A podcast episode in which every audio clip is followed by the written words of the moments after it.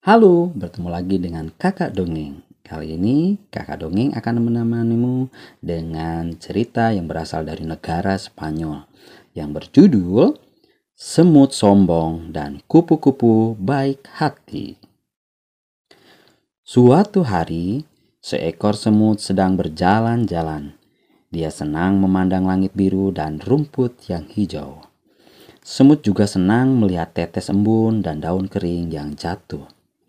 Semut berjalan-jalan mengitari pepohonan. Di bawah sebuah pohon dia melihat kepompong. Ah, pasti tidak enak menjadi kepompong. Harus terkurung sepanjang hari. Tidak seperti aku, bebas berjalan-jalan. Kata semut dengan sombong. Beberapa hari kemudian, semut kembali berjalan-jalan. Setelah semalam turun hujan, hari ini tanah menjadi becek.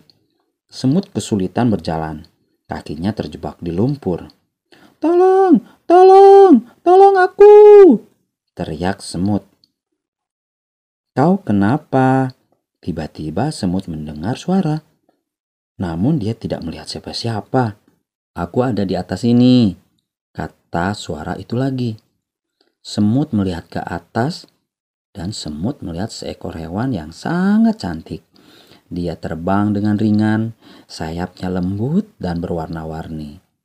Mari ku tolong. Kasihan sekali kau terjebak di lumpur. Kata hewan cantik itu. Hewan itu kemudian mengangkat semut itu dan memindahkannya ke tanah yang kering. Terima kasih, kau sudah mau menolongku.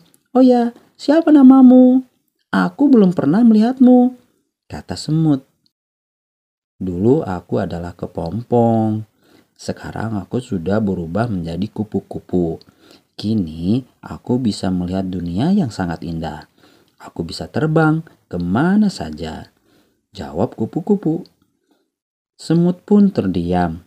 Dia merasa malu karena dulu pernah mengejek kupu-kupu ketika masih menjadi kepompong. Semut pun meminta maaf pada kupu-kupu dia berjanji dalam hati tidak akan sombong lagi. Jadi anak yang rendah hati ya. Selamat bobo.